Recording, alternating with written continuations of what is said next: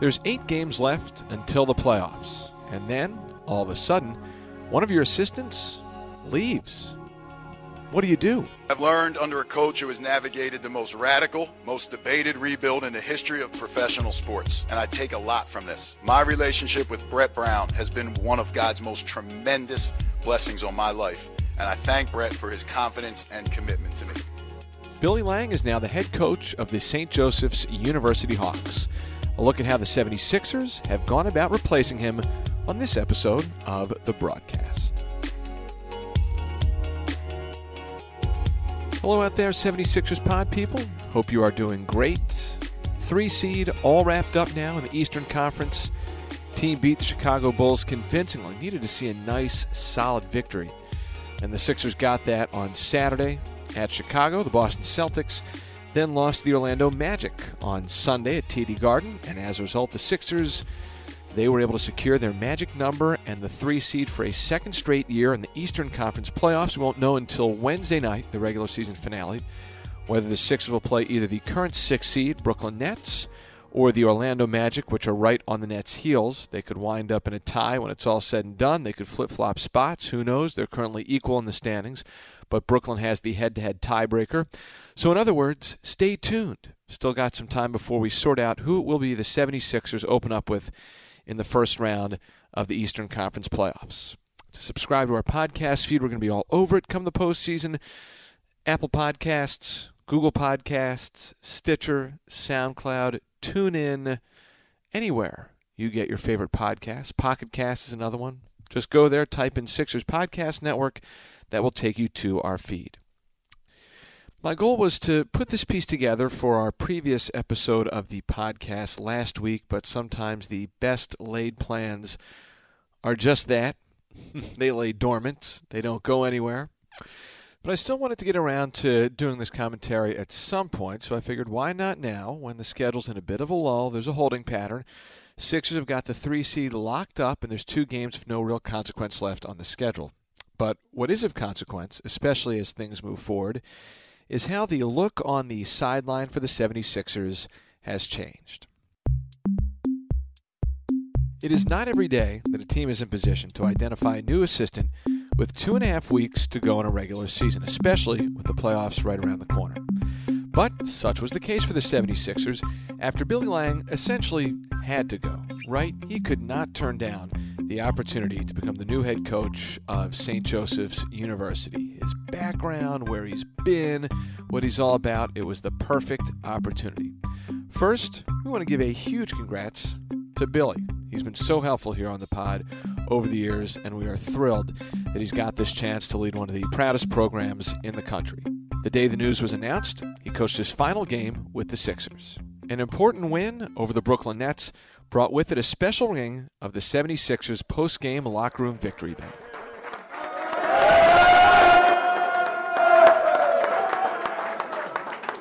By the time Billy Lange was done pulling the rope attached to the miniature metallic bell, he was soaked, doused with the water from Aquafina bottles emptied on him by TJ McConnell and some other players. Then, after an appreciative fist pump and an embrace with Brett Brown, it was time for some sincere, heartfelt reflection. Thank you. It's been a blessing to coach you guys. It's a real honor. I grew up in the city, uh, and to be here and just be any sort of part of it, whether it was the process or this championship run that you guys are capable of doing, learning from you guys, helping develop some of you guys, being with you when you were injured, working for you, learning from you guys, being a part of a support staff that loved my family whenever I needed them. This is a blessing. Take advantage of what you got, man. This will never be, it won't always be here. Thank you, Philadelphia 76ers. With that, Lange's impactful tenure with the 76ers had come to a close. One of Brett Brown's original hires, Lange's influence can't be overstated. He was as instrumental in fostering a winning culture behind the scenes as he was in changing the club's fortunes on the court. Every ebb and flow of Brett Brown's coaching tenure, Lange experienced too. He and Brown essentially knew nothing of each other outside of professional reputation before they joined forces in 2013, and a successful partnership grew from there.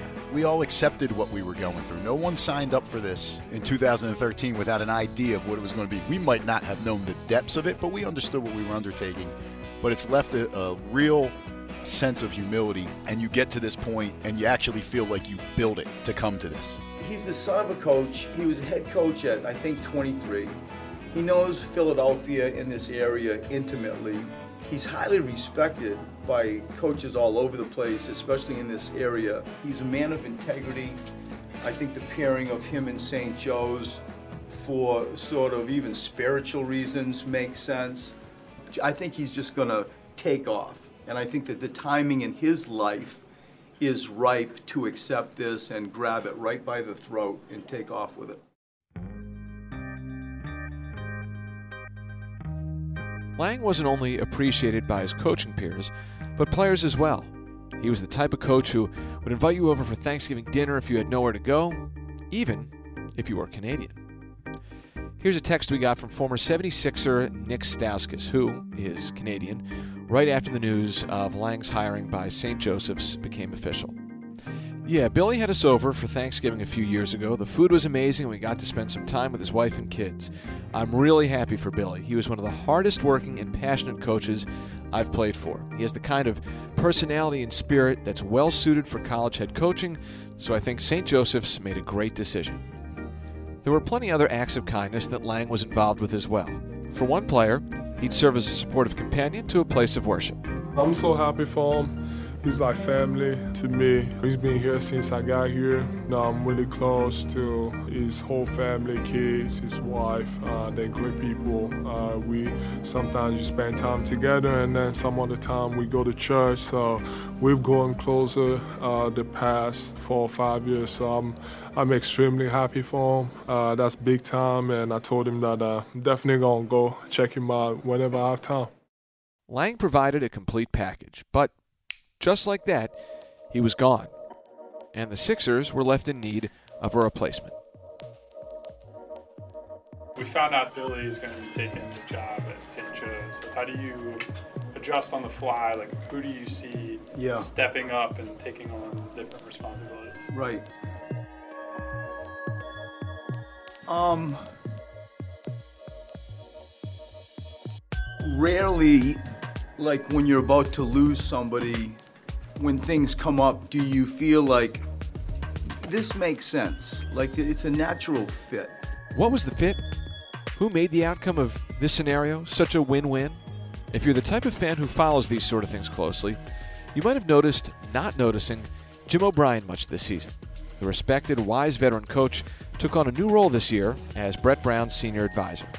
As a result, he willingly gave up his spot on the front row so Brown could have more flexibility structuring this year's staff. Jim O'Brien, the former 76ers head coach who before last year oversaw the franchises winning a season since the 2001 finals run, he was Brown's answer. to have Jim O'Brien, you know, still with me in a conciliatory type role has been with me all season. To be able to take, you know, a former head NBA coach and a man of his experience that has been with me and knows me and the system and the players and say, okay, coach, you know, you're now coming in and sitting on the front of the bench again and assuming, you know, sort of that leadership area with our defense. It all fits. Rarely is it that palatable. Listening to Brown talk about O'Brien, it's clear there's a high degree of respect that Brown holds for the kind, yet no nonsense Philadelphia native. There's a trust, even a reverence, perhaps. Notice how Brown refers to O'Brien as coach with a capital C? Last summer, when O'Brien was modifying his responsibilities, Brown was open to just about any idea that O'Brien had. There was only one result that Brown wanted more than anything, and that was to keep the 67 year old St. Joseph's alum involved anyway, anyhow. I sort of explored with him how can I hold on to you? Because he's a wealth of knowledge. He's different than anybody on my staff. He's a man's man. You know, it was all about how do we keep you in the program and still sort of somebody that I personally can go to as a sounding board. He is my sort of confidant and, you know, type of mentor, type of conciliatory type of role. Jim O'Brien's life has essentially been built out of peach baskets, hardwood, and perforated orange leather. His basketball pedigree is lengthy, prestigious, and a reflection of his roots. His path reads like a history book of Philadelphia hoops. I've been in love with this game of basketball for many, many years. And it all started when I was eight years old, having coaches that had a tremendous amount of enthusiasm, taught the values of the game, but most importantly, taught the fundamentals of the game. Here are some of the highlights from O'Brien's resume Marquardt Award winner at Roman Catholic, three year starter at St. Joseph's during the Mike Bantom days playing for Jack McKinney, a season as a coach at Maryland under the legendary Lefty Driesell, then back to his alma mater on the staff of Harry Booth before joining former Penn player and coach Dick Harter at Oregon. Later on, O'Brien would link up with Rick Pitino, first with the New York Knicks, then at Kentucky, and also with the Boston Celtics, where O'Brien ultimately replaced Pitino as head coach. O'Brien took the top job with the 76ers in 2004, led the franchise to a 43 and 39 record. He then coached the Pacers for four seasons and served as a Dallas assistant in 2012 2013. O'Brien belongs to both the St. Joseph's and Big Five Hall of Fame. He's married to the daughter of the iconic Jack Ramsay. He's a bona fide part of our city's great basketball lore. If I had to list maybe the top five players by position that have ever coached in the NBA, it might look something like this Allen Iverson at the point, Paul George at the two, Paul Pierce at the three, Dirk Nowitzki at the four, and Patrick Ewing at the five. But what's interesting about these players, they all love the game, but they all need to be taught the fundamentals of the game almost on a weekly basis.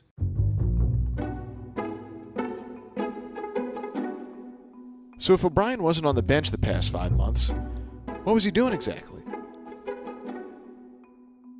Just about everything else that comes hand in hand with being an assistant coach. O'Brien still has an office at the 76ers training complex in Camden.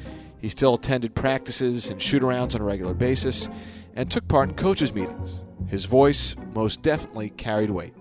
He just wasn't seen as much, publicly that is, and this is why.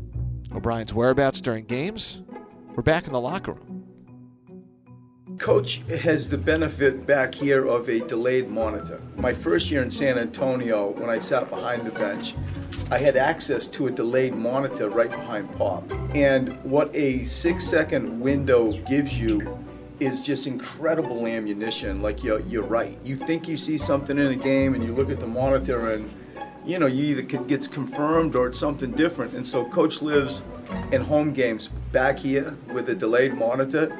And, you know, we come in at halftime and he's got a wealth of information or things happen in a game and he will send out different thoughts as the game's unfolding. I'm always like in private meetings with him, just he and I just talking. After every game, I get an incredible in-depth report of like what he saw. And so it's a collaborative type of thing that he and I especially have. He's a mentor to a lot of our young coaches. He's in every one of our coaches' meetings, you know, and speaks when he wants to be heard. And so the transition from Billy Lange to Jim O'Brien is really quite seamless. Given how long O'Brien's been at it, over four decades in the business, it really does seem natural to see him back out there engaging with fellow coaches, calm yet deliberately delivering instructions and tips to players. There's no doubt O'Brien's doing what he was put on this planet to do. The passion continues to burn. Jim O'Brien, I guess he really doesn't have to do this, does he? Like his career speaks for itself. So what do you think like keeps him going at this stage of his life? I mean, three things. First, the love of the game. He loves basketball. Two, the relationships. You know, staying around a team, interacting with each other. And I think three, the competition. You know, the joy of competition. To get him back with me on the bench after Billy Lange left is fantastic. Instead of scrambling, the 76ers coaching staff has just kept on keeping on. The routines and rhythms have stayed the same. For Brett Brown, Having assistants who know their X's and O's is of course important, but being surrounded by good, trustworthy people, whether that's Billy Lange or Jim O'Brien, that is what Brown considers to be the ultimate backup plan. I have a great staff. I think that we have bases covered. I say that out of respect for the people that I have and also recognizing Billy brought a lot to the table. There's no doubt about that. But I just feel like it's a it's a rare thing that has happened. It's going to be good for everybody. And I think that that we have bases covered. All things considered, a good spot for the 76ers to be in at such a late stage of the year.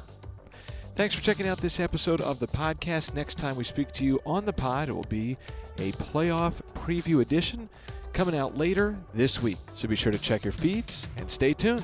Talk to you then. See ya.